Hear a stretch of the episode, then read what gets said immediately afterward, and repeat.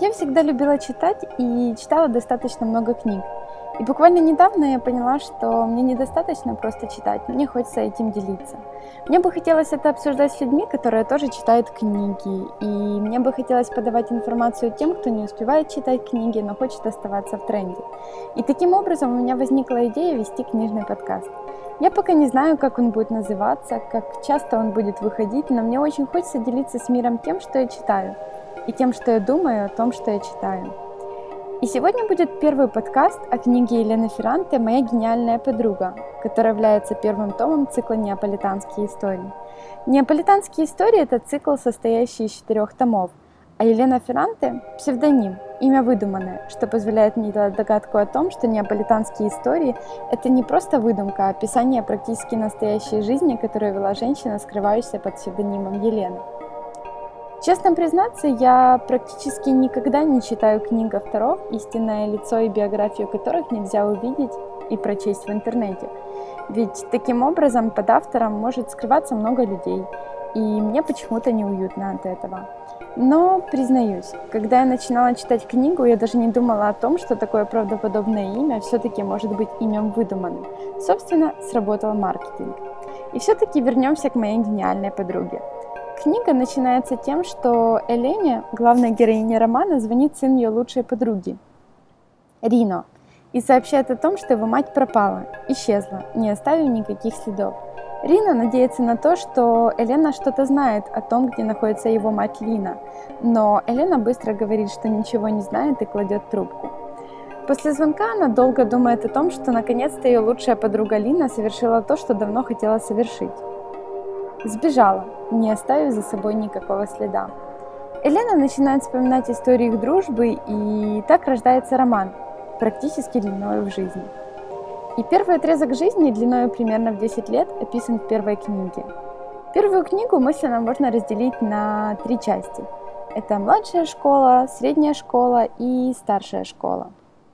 Елена впервые знакомится с Линой в возрасте примерно 5-6 лет – они начинают ходить вместе в первый класс своей школы и постоянно соревнуются за первое место в списке лучших учеников. Иногда Елена вырывается вперед, иногда Лина. События в книге происходят в послевоенные годы в Неаполе, городе, где процветает бедность. У многих не хватает на одежду и еду, не говоря уже о школьных растратах. Таким образом, среднюю школу начинает посещать только Елена, в то время как родители Лины принимают решение не тратить деньги на школу и Лина, смиряясь с этим, начинает помогать отцу в работе обувщиком.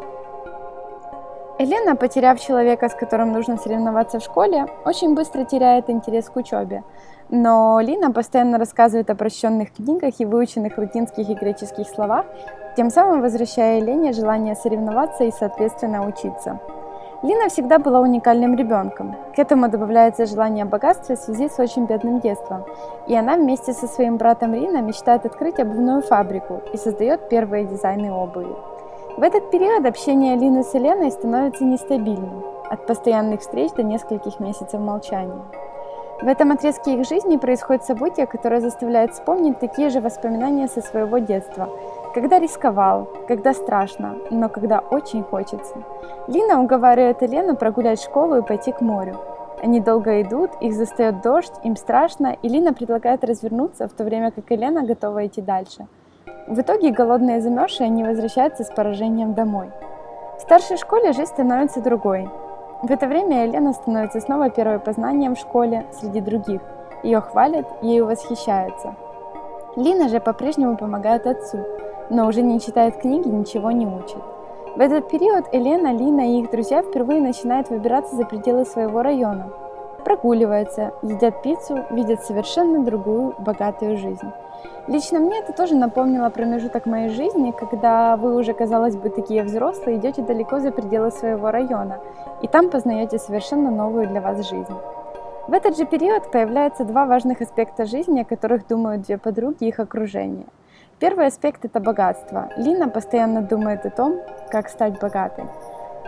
Второй аспект – это романтические отношения, о которых больше думает Елена. Она замечает, что Лина нравится многим, в то время как ее собственная внешность и личность привлекает не так много парней.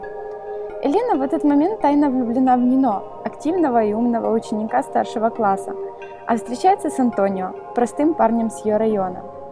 Лина же нравится многим.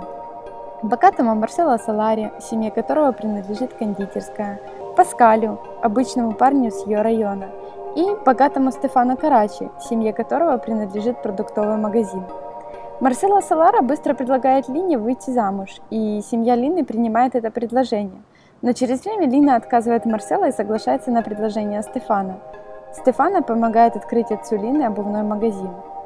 Первая книга заканчивается свадьбой Лины и Стефана. Елена завидует невиданному счастью подруги.